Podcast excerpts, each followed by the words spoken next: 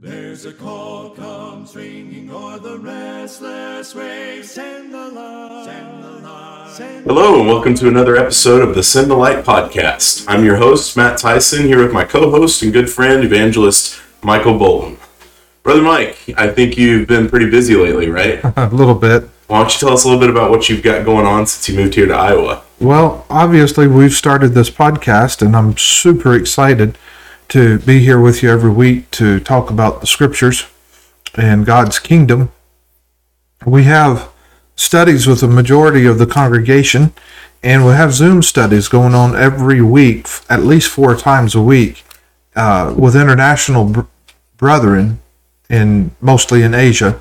So I managed to to stay busy. What do you do in your free time? yeah, right.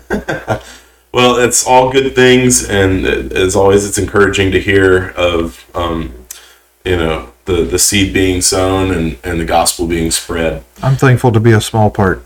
Yes, sir. We're so glad you've tuned in today with us. Our hope and prayer is that we're able to help bring relevant, important Bible topics to your attention and explore what the Bible has to say about these topics. If you're listening or watching and you live here with us in the Waterloo, Cedar Falls, or surrounding areas, we'd love to have you visit with us. We meet uh, at 2543 Cedar Terrace Drive in Waterloo. You'll find us there Sundays at 10:30 a.m. and Wednesdays at 7 p.m. We also have free resources that we can send you. We have Bible courses by mail. Uh, and we also love to study the Bible with folks in person. So feel free to reach out to us on our website at www.cedarterracecoc.com, our Facebook page at Cedar Terrace COC, or the email address and phone numbers listed on the screen or in the podcast notes. Brother Mike, last week we talked about the idea of having a fear of God and what that means to us, kind of some practical application for us today. Right. What are we talking about today?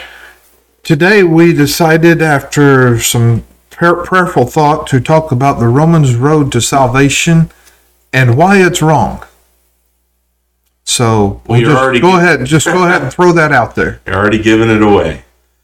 Yeah, it is a very, very prevalent uh, teaching throughout, honestly, many denominations. Right. Um, I think it started out mainly in just maybe one or two, and it's just kind of spread from there. Uh, I'm not sure if you're familiar. Are you familiar with the website gotquestions.org? I'm very familiar, yes. there's some you know okay stuff on there i use it to reference here and there but it is a primarily a, a non-denominational website um, they're the people that that contribute to that site are admittedly you know they agree they they state on the website they're non-denominational. So i looked up what they had to say about the romans road to salvation. I'd like to just quote what it is that they say and then we'll kind of go through it and, and see what the bible says. So this quote says the romans road to salvation is a, is a way of explaining the good news of salvation using verses from the book of romans it's a simple yet powerful method of explaining why we need salvation, how God provided salvation, how we can receive salvation, and what are the results of salvation. The first verse on the Romans road to salvation is Romans 3, verse 23 For all have sinned and come short of the glory of God. We all have sinned. We've done things that are displeasing to God, and there's no one who is innocent. Romans 3, 10 through 18 gives a detailed picture of what sin looks like in our lives. The second scripture on the Romans road to salvation is Romans 6:23 that teaches us about the consequences of sin. For the wages of sin is death, but the gift of God is eternal life through Jesus Christ our Lord. The punishment that we have earned for our sins is death, not just physical death, but eternal death. The third verse on the Romans road to salvation picks up where Romans 6:23 left off, but the gift of God is eternal life through Jesus Christ our Lord. Romans 5 verse 8 declares, But God demonstrated his own love toward us, in that while we were still sinners, Christ died for us. Jesus Christ died for us. Jesus' death paid the price for our sins. Jesus' resurrection proves that God accepted Jesus' death as the payment for our sins. The fourth stop on the Romans road is Romans 10:9 that if you confess with your mouth Jesus as Lord and believe in your heart that God raised him from the dead, you will be saved. Because of Jesus' death on our behalf, all we have to do is believe in him, trusting his death is the payment for our sins, and we will be saved. I want to take note of that. We're going to address this um, unfortunately very false premise. Romans 10, verse 13 says it again For everyone who calls on the name of the Lord will be saved. Jesus died to pay the penalty for our sins and rescue us from eternal death. Salvation, the forgiveness of sins, is available to anyone who will trust Jesus Christ as their Lord and Savior. The final aspect of the Romans road to salvation is the results of salvation. Romans 5, verse 1 has this message Therefore, since we have been justified through faith, we have peace with God through our Lord Jesus Christ. Through Jesus Christ, we can now have a relationship of peace with God. Romans 8, verse 1 teaches us, therefore, there is now no condemnation for those who are in Christ Jesus. Because of Jesus' death on our behalf, we will never be condemned for our sins. Finally, we have this precious promise of God from Romans 8, verses 38 through 39. For I am convinced that neither death nor life, neither angels nor demons, nor the present, future, nor any other powers, neither height nor depth, or anything else in all creation will be able to separate us from the love of God that is in Christ Jesus our Lord. End quote. Those are some beautiful passages of scripture. And it's it's so unfortunate that many of those passages are taken out of context. right. There's there's a lot to unpack here. That was a, a hefty quote. and I'm just gonna say it with a lot of false doctrine. Very much false doctrine. So let's let's talk about this. So so the Romans Road was kind of a, a quick and easy plan that was intended for people to learn so they could quickly rattle off some scriptures and tell people how to be saved. I was actually reading an article, uh, and I can't remember the guy that that claims that he was the one to coin it, but that was really what the the premise was: is just throw some passages off in an elevator with the person you're sitting next to, and they can be saved before you even get to the third floor. And that's just not the gospel that we read about in scriptures. Sadly, it's not. Uh, it misses the mark of the whole book of Romans, actually. So let's talk about. You, you mentioned the book of Romans. Why don't you talk a little bit about the kind of the purpose, the message, what what Paul wrote Romans, uh, and why he wrote it. So I've I've done a little bit of research into this, and from my current understanding, um, first first of all, most books in the New Testament that the Apostle Paul is credited for having written, he wrote them to correct an error in the congregation, something that was wrong in the congregation. We think of First Corinthians. Uh, this is a big one. We think of Galatians. Paul starts the letter off to the Galatian churches with a with a very strong rebuke because of error that was in that in that church. Not so with Rome.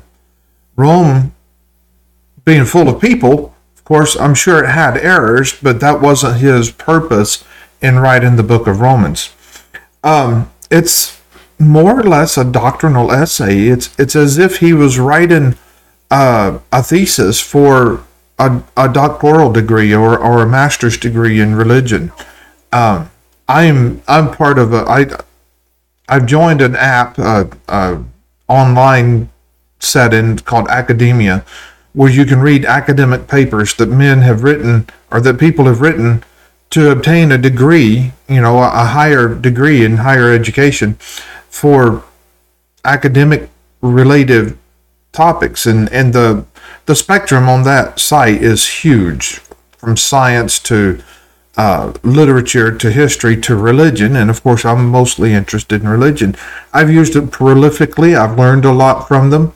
Um, but it's it seems to me like romans the letter to roman to the roman church could fit into that niche into that category very easily.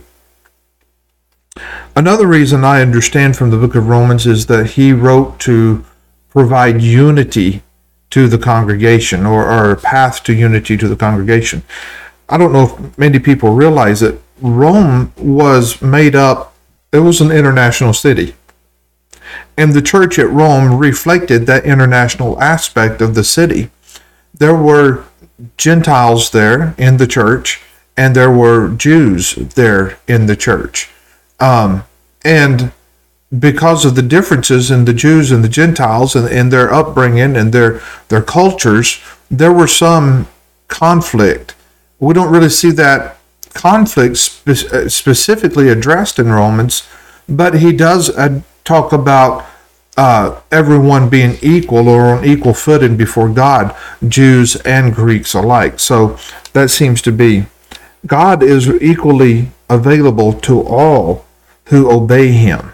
Of course, that kind of flies in the face of of the Romans road that you know all we have to do is believe and confess.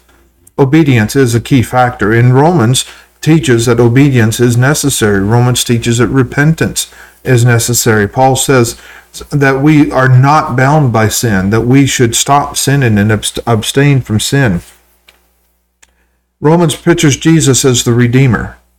I think that is a key element. Jesus is the Redeemer. Jews, of course, would want to reject Jesus, but the book of Romans provides a, a academic, logical, philosophical path from the Old Testament to the New Testament to picture Jesus Christ as the Redeemer. And I think that the theme of the book of Romans is found right there in the first chapter. Romans chapter 1, um, verse 16 and 17, and then I'll, I'll stop. Romans chapter 1, verse 16 and 17 tells us, I, Paul states, I am not ashamed of the gospel of Christ for it is the power of God to salvation to everyone who believes, for the Jew first, and also for the Greek. For in it, in the gospel, the righteousness of God is revealed from faith to faith, as it is written, the just shall live by faith. He quotes that from the book of Habakkuk in the Old Testament. I, I agree with everything that you've said. I I wholeheartedly believe that there's such a powerful element of the gospel surrounded in the book of Romans. Now, some brethren believe, and I, I tend to lean this way myself, is that uh, at this point, Paul's looking, uh, in, in a way, Romans is meant to be kind of like a resume. Right. And these people in Rome, um, and, and correct me if I'm wrong, I don't know that they had ever met Paul before. Maybe some of them, but maybe some of them, but but this is Paul's opportunity to share with this church at Rome who will be incredibly useful for future efforts in Spain, right. what the gospel that he's intending to preach is, which obviously we know is important. We're not going to invite Joe Schmo off the street to stand behind our pulpit and spread a gospel that we don't know what it is. And so I think that's part of part of what's going on here is that he's trying to tell tell these Christians who are in Rome, this is the gospel that I'm I'm preaching to you it's difficult to say that this or that is the main reason. I think we bring all those reasons together. And certainly, if you read just like 14, 15, and 16 chapters in Romans, you, you can get the idea that Paul is writing um, an application letter or, or resume letter, as, as we might call it, to uh, present himself to the church at Rome, to introduce himself, because he plans to travel there. So he wants to be able to go there and be able to work with these brethren as someone who's known and trusted. And he plans, apparently plans, to go from Rome to Spain and other parts in Europe and use Rome rather than Antioch, which he had been before, mm-hmm. as his home base.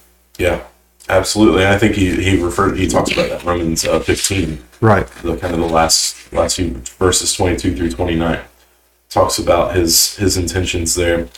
Uh, he even says in in verses 24 and, and 28 of specifically referencing, you know, going to mm-hmm. Spain. So I think an important aspect to remember many many people for many people, especially those who advocate for the Romans road, the idea comes up faith versus works. And the the idea that faith is all you need. In fact, in, in that message that I, I had just quoted the, the from the gotquestions.org, he says Jesus Christ died as died for us. Jesus' death paid the price for our sins. Jesus' resurrection proves that God accepted Jesus' death as the payment for our sins. He says in Romans ten thirteen, for everyone who calls on the name of the Lord will be saved. Uh, salvation, the forgiveness of sins, is available to anyone who will trust in Jesus Christ as their Lord and Savior. And and I think that is taken incredibly out of context. Faith is important, But Paul is writing to a predominantly Jewish, a, a group of Jewish converts who were still really they were putting their faith in Old Testament laws and Old Right. Testament practices. And I think that in the beginning, in, in verse, I think it's verse one, yeah, verse one of chapter three, what advantage then has the Jew, or what is the profit of circumcision? You know, there's the works that that Paul's referring to when he's discounting what you know the power of works is. So this first passage that we talked about was Romans 3 verse 23. For all have sinned and fallen short of the glory of God. Now let's let's just take each one of these passages. Is that taken out of context or is there uh you know, is that untrue? Is that false teaching? The scripture is pretty clear. All means everybody. Of course, we have to understand who this is speaking of specifically. Now, there are many people today who would say uh, a baby is born in sin. They call this inherited depravity or some other term such as that. That uh, we inherit a sin nature from Adam and Eve, from our first parents, and this is passed down. Well, sin is not biological. That's that runs into a counterintuitive problem right away. The sinful nature. The sinful nature is it's it's it's not biological. It's a spiritual nature, and we don't inherit spirit. Now, you know, true, we can be trained and taught evil and learned evil, or or you know, we may suffer through certain circumstances that cause us to turn evil, or or we may just give in to the desires of the flesh until we become evil. But the fact of the matter is, we all have sinned and fallen short of the glory of God. This is an Old Testament precept as well as a New Testament. Isaiah says this, um, as well as the Apostle Paul. So, when we say all have sinned, we have to understand what sin is. Sin is a deliberate choice to go against God's will. Now, a baby can't do that. I'm sorry. Uh, an infant in the womb is incapable of choosing right from wrong. That's just not that's just not scriptural. Ezekiel 18 plays into this. Uh, Ecclesiastes chapter 7 plays into this. Psalms 51 plays into this. These these passages, even from the Old Testament, show that God is just, that He is fair, that He is uh, righteous, and has given us a free will. Uh, we call it free moral agency. And so sin is not an inherited nature, it's a spiritual nature that grows in our hearts and in our minds. Now, to how how deeply that becomes embedded depends on the individual. We all sin when we choose right, when we choose wrong over right. A child can't do that. Mm-hmm. An innocent child before the age of accountability can't do that, whatever age that is. It's they don't understand what's going on, and God will not hold them responsible. Jesus several times talks about the purity and the innocence of children. Let the little children come unto me. Yeah.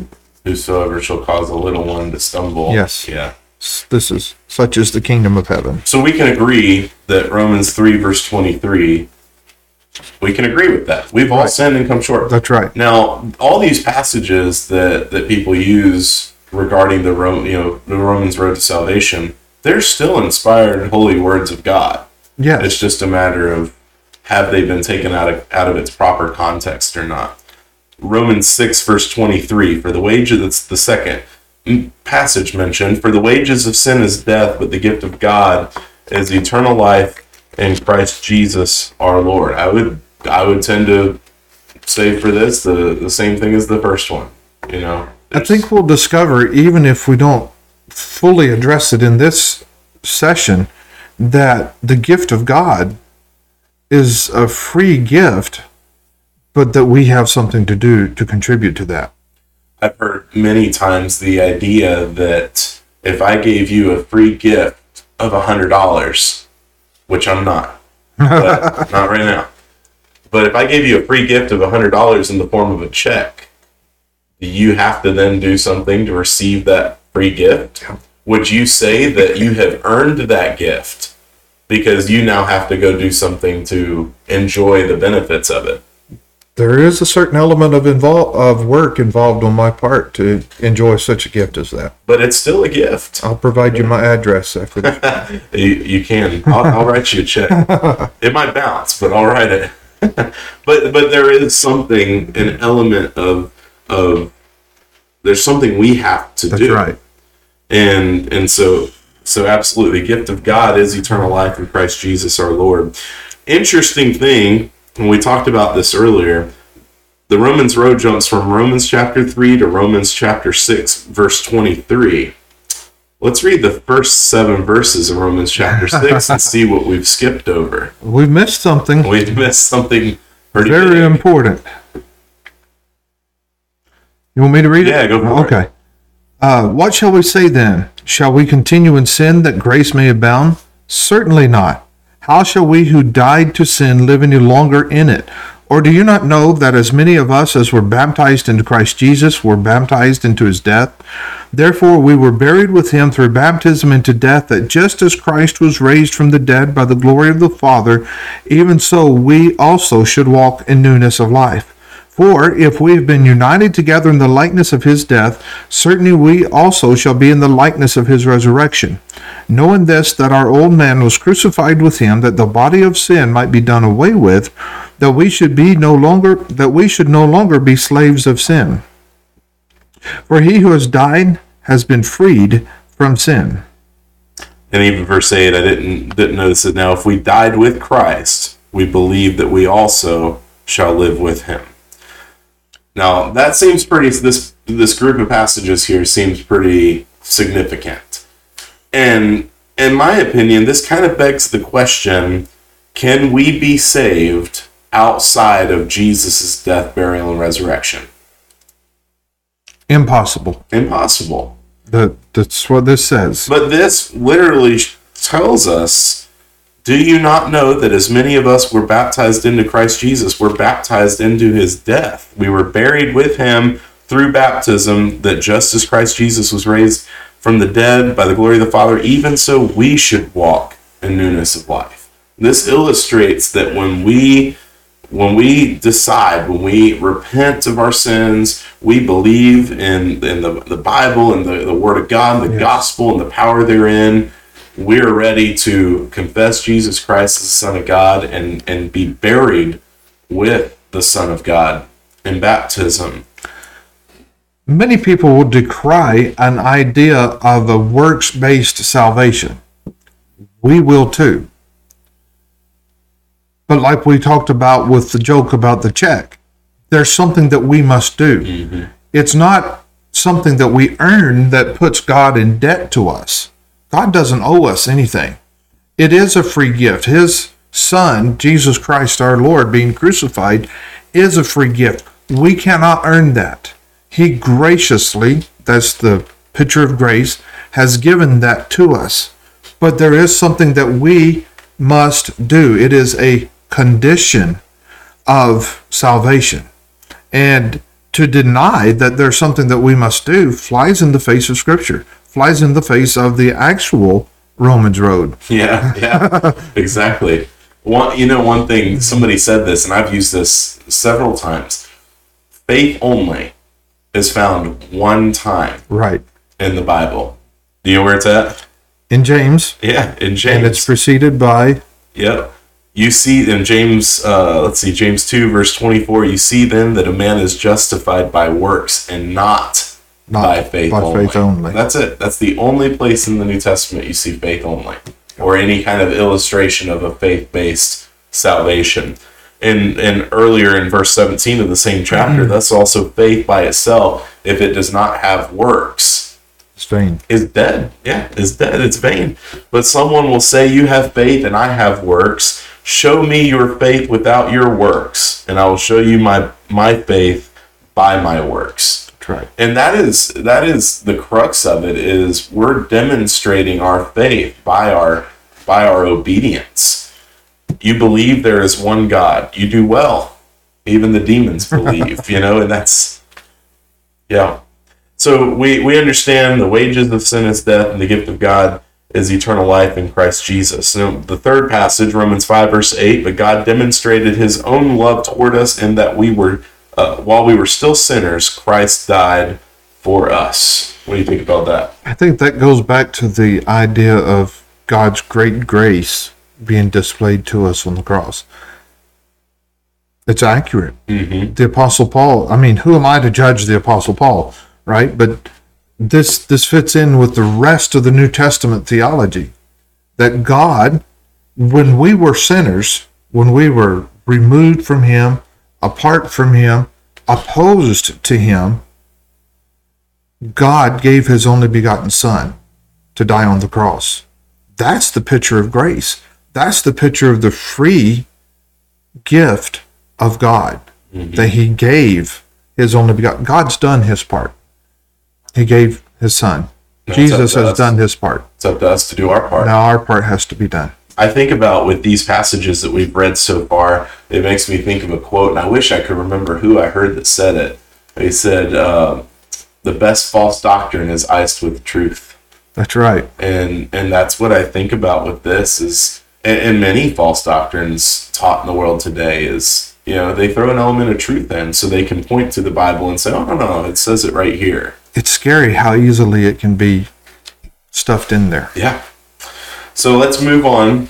We've got two more passages we, we want to explore, and I tend to think these will uh, take up the, the rest of our time. Romans 10, verse 9 that if you confess with your mouth the Lord Jesus and believe in your heart that God has raised him from the dead, you will be saved. I have a question. What's your question? I thought it was faith only. Where does confession come in here? That's a good point. That's a very good point. So no there's- works is is confession not something that we I'm sorry I'm being a little sarcastic. But confession is something we have to do. we have to be consistent with the scriptures. Amen. And and the fact that you know we should all desire truth, That's and yes. it's relatively easy to to find holes in this doctrine of the Romans road to salvation. Once again, it's a new doctrine. It's, it's Right. something that you can point to and find an origin. And and we want to look at the look at the Bible, look at the scriptures, Yes. and find our conversion experiences. This passage uh, is really it's plucked from the middle of a discourse. Um, and and many of these many of these passages are the in verse 10 um, romans 10 verse 10 for with the heart one believes unto righteousness and with the mouth confession is made unto salvation is there any word there that piques your interest um believes and confession both do. But then what's righteousness? What's it opposed to? evil unrighteousness Yes. i think a significant part in this passage is the word unto like that. what does that mean From something to another something. Yeah. To me, to me, when I read this passage, for with the heart one believes unto righteousness, and with the mouth confession is made unto or on the way to salvation, Yes. as if there's more, there's more required. What about the idea of repentance? You know, people people use this. This is what they teach as the way to salvation do these people also teach and in your experiences dealing with them do they teach that repentance is necessary for salvation Sometimes. Um, it's pretty inconsistent in my experience. Um, but it's not inconsistent in the scripture. If we go back to Acts 2, verse 38, the very first word that Peter says in response to those people's inquiry, men and brethren, what must we do? He says, repent. That's the first thing that he does. Now, we might read in there that they've already believed and they've already begun repentance, but he is encouraging them to make a full repentance, a change in their hearts and in their minds. Paul Paul mentions in several places the importance of repentance. In Yes. fact, in, in 2 Corinthians 7, verse 10, for godly sorrow produces repentance leading to salvation. Not to be regretted, but with the sorrow but the sorrow of the world produces death. Um, in Acts 3, verse 19, there's there's a passage there that talks about the importance of repentance. Repent therefore and be converted that your sins may be blotted out. So repent therefore and be converted. What does that word converted mean or illustrate? Change. Mhm. Something new is going on. Something new is happening. In 2 Peter 3, verses 9 and 10, the Lord is not slack concerning his promise, as some count slackness, but is long suffering toward us, not willing that any should perish, but that all should come to what? Repentance. repentance. It's relative, you know, it, it's easy to to demonstrate the importance of repentance on the road Right. to salvation, as as Paul illustrates in Second Corinthians. But but people that advocate for the Romans road illustrate this passage in Romans ten verse nine and says that you need confession and belief. They leave out the rest of the Word of God. Mm-hmm. What other thoughts do you have on that?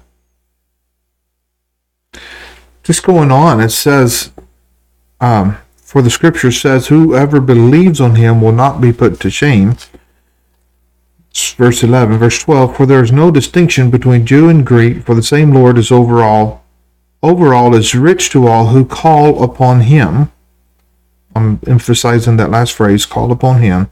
And then he quotes uh, from Joel, verse 13, whoever calls on the name of the Lord shall be saved. And that's actually the last passage in the Romans Road. Yes. What do you have to say about that passage? Is there any? It almost requires a whole podcast. Um, I would agree. the the idea of calling on the name of the Lord, most people interpret that as prayer. hmm It's not prayer. If we studied the book of Acts, if we look carefully and honestly, those potential converts were never told to pray. Just take the day of Pentecost, for example. They were told to repent and be baptized, and the Lord would add them to the church, to the kingdom. Our idea of calling on the name of the Lord should not ever include praying. Calling on the name of the Lord means that we obey His doctrine. His, we obey His word. Go ahead, I'll cut you off. No, no, that's okay. I, I was going to mention that there are people, and I've I've personally talked to people that point to, um, you know, we we have a, a huge huge selection of passages and just in the book of acts where we can see examples of conversion Yes. after conversion after conversion and they're all consistent with one another um, you talk to some people who pull out different people you know the, the, the obvious one is the thief on the cross that's that's an obvious one the other obvious one is saul they say that saul was saved on the road to damascus but we we know that that's not true because I mean, Paul himself illustrates that. You know, um, Paul did. I, I have no doubt in believing that Paul believed in Jesus Christ on the road to Damascus. So, for a person who believes in faith only, they would have to conclude that Paul was saved on the road to Damascus. Mm-hmm. That's that's their logical step. I, I agree with you that that was not where he w- became a Christian. in Acts 22 when he's making his defense and, and really trying to save his life, he says he, he illustrates or, or recalls his his mm-hmm. experience meeting Jesus on that road to Damascus. He says in Acts 22 verse 10, "So I said, being Paul, so I said, what shall I do, Lord?" And the Lord said, Arise and go to Damascus, and there you will be told all things which are appointed for you to do and then you can continue to read through some of his experiences between then and what when he was told what to do by Ananias. He says, "And now why are you waiting?" And Ananias says this, "And now why are you waiting? Arise and be baptized, Does it say there to have an outward sign of an inward change? No. No. He says, and wash away your sins, calling on the name of the Lord. And that's the scriptural pattern we see. That's right. There is action that we must take. We have to demonstrate our obedience to the gospel.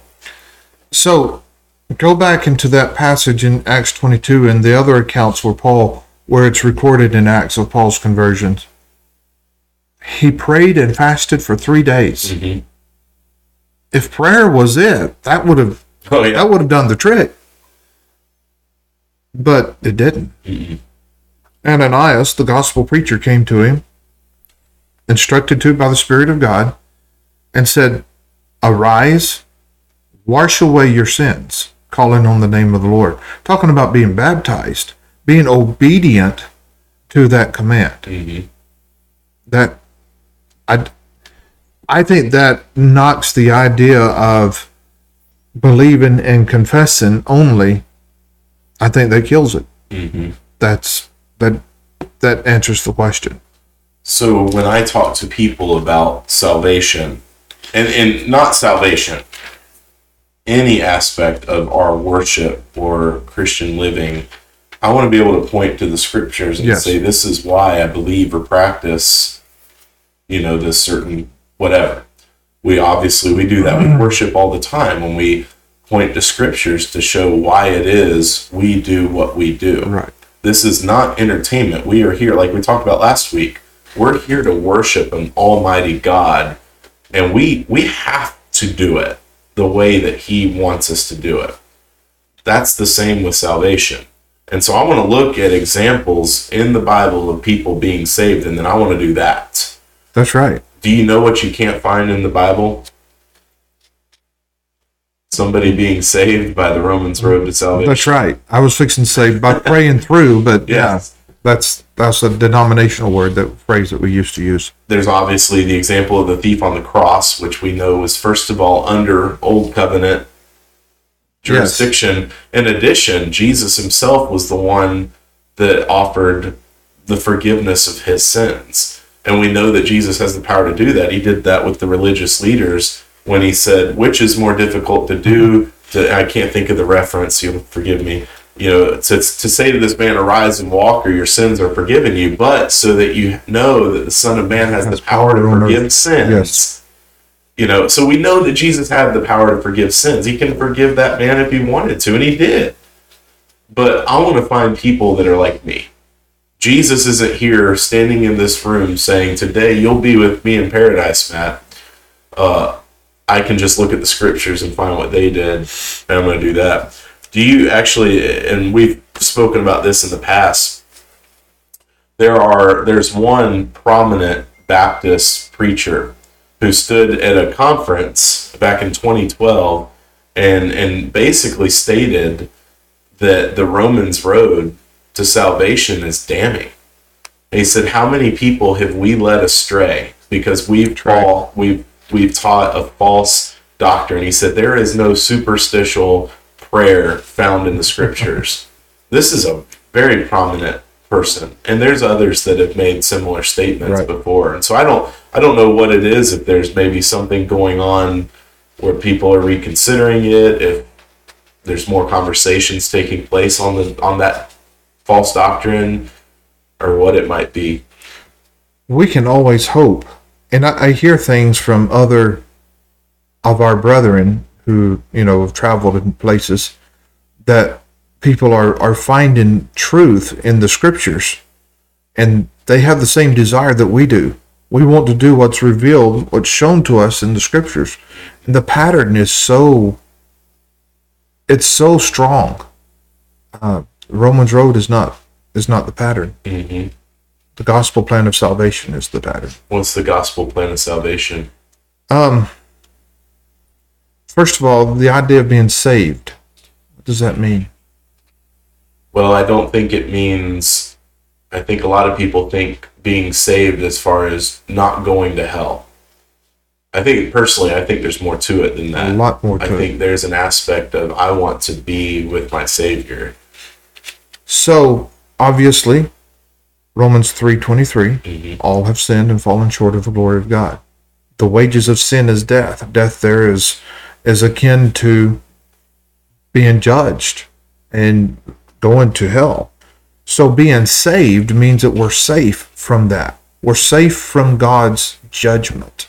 Whatever that looks like in in reality, we're safe from it when we are saved. We have been delivered or protected.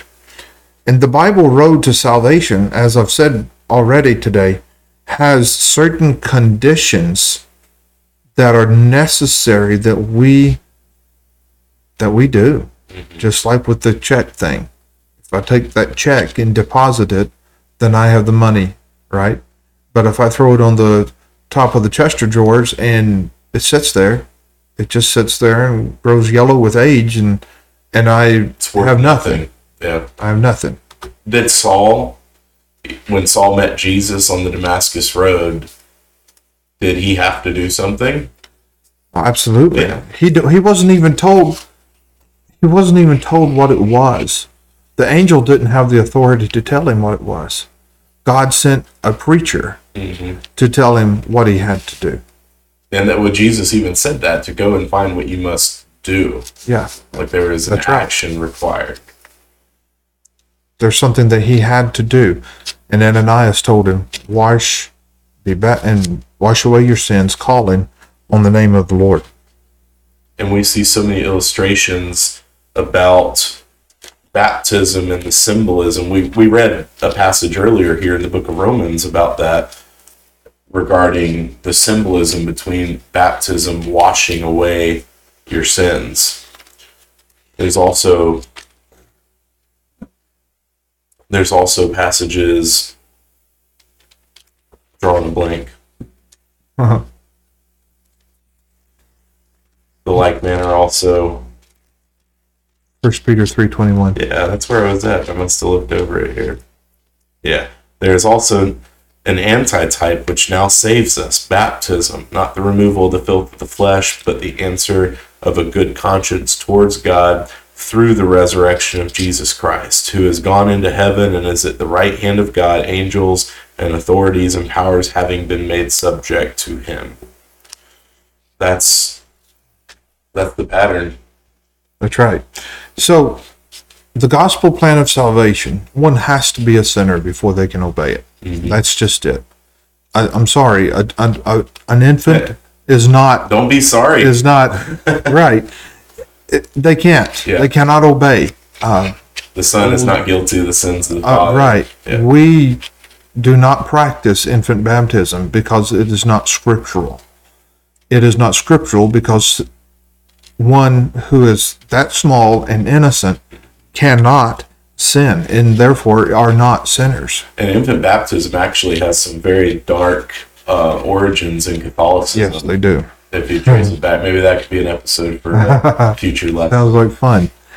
Um, the next thing one has to do is believe. And I think Romans 10 helps us out with that. Believing is important. We hear the word, we believe the word, we believe that Jesus Christ is the Son of God, as John chapter 3, verse 16 teaches us. And as Mark 16, verse 16, Jesus puts this simple little equation He who believes and is baptized. So belief is an absolute necessary part of the gospel plan of salvation. But that's not the end. That's only the beginning. One must repent. Jesus said in um, Matthew 10, verse 32 and 33. No, that's confession. I'm sorry. In Luke 13, in Luke 13, he said, If you repent, unless you repent, you will likewise perish. Repentance or this this change of mind, and repentance is really a change of mind. It's a change of mind toward who God is and toward what he wants. Mm-hmm. One must confess. Make this good confession. Matthew 10, verse 32 and 33. If you will confess my name before men, I will confess your name before my Father which is in heaven. That takes an ownership, that takes a responsibility. And then it's culminated, as you read 1 Peter 3.21, in baptism. Baptism also saves us. You know, some people might take what you've just said and, and what many of us have said and say, mm-hmm. well, you're doing the same thing that that people that advocate the Romans road. You just took this passage and that passage and that passage. But I think it's interesting or, or relevant to recognize that different people are being addressed in each of those different passages. But those aspects in my the plan of salvation can be found Yes. in conversions taking place in the book of Acts. Right. That's how it's done every single time. Show me one that wasn't. So one of the problems with the Romans road is that it doesn't take the whole counsel of God. And that would be my defense to that to that charge. I believe that I'm taking the whole count. I'm taking everything that God has said, that God has revealed in His Word for our salvation. Not what man has said, not what somebody, not what the church has said, even what the Word of God says. That's what we're eventually going to be judged according to. 100% agree. Do you have any final thoughts before we close today?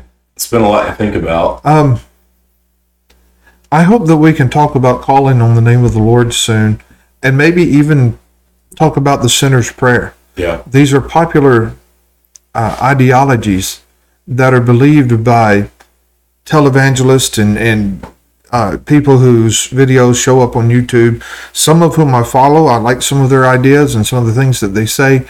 But these are very dangerous doctrines that are just that are just slipped in uh, into the cake. Yeah. You know, it's got Yeah. the pretty icing on it that makes it look good. But when we step back and really understand what God has said, they're not telling the whole truth. I think it's important to recognize that the Bible illustrates that false teaching will come from from what we consider to be well-meaning, Right. well-respected people, and that's exactly what's happened with with this and the Romans Road. Is people have come in with dividing doctrines, spreading heresy, and those people look respectable and lovable and and like upright Christian leaders. I I know that these topics, topics like this, sometimes it can spark some pretty strong emotion. But if you're listening, I want you to understand that that emotion is not not aimed at you. That emotion is aimed at, at, at the devil and, right. and those that have brought these destructive heresies into religion. I am so thankful for a platform like this where the whole counsel of God can go out in the mass media. It enables people to see what the truth actually is mm-hmm. and then make judgments and act accordingly. Absolutely. Friends, this has been a very brief overview of this topic. Have you previously placed your faith in Christ through the Romans road? If so, this should spark some uncomfortable feelings of doubt regarding your salvation. But you don't have to doubt your salvation. 1 John 5, verse 13 says, These things I have written to you who believe in the name of the Son of God, that you may know that you have eternal life and that you may continue to believe in the name of the Son of God. We mentioned a passage today, and I wanted to end on that passage to lead into perhaps a future discussion on one's ability to lose their salvation, which is one of the passages in the Romans Road. It, it leaves the listener thinking that once they're saved, that they're good to go. But this says that you may continue to believe in the name of the Son of God, and other passages illustrate that we have to live righteous lives. Paul says that he runs the race. He says, I have finished the race, I've kept the faith. If anything in this episode has sparked questions regarding salvation, Christian living, or other topics, please reach out to us. We'll be happy to try to answer those questions with the Bible as our authority. Tune in next week for another episode of the Send the Light podcast where we discuss relevant and important Bible topics and explore what the Bible says regarding those topics. Once again, if you're listening or watching and you live here with us in the Waterloo, Cedar Falls, or surrounding areas, we'd love to have you visit with us. We meet at 2543 Cedar Terrace Drive in Waterloo.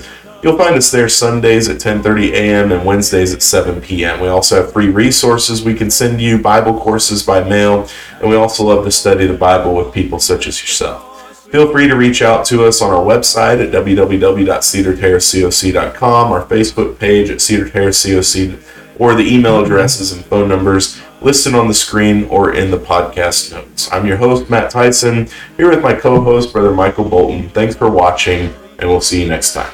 Thank you, Matt.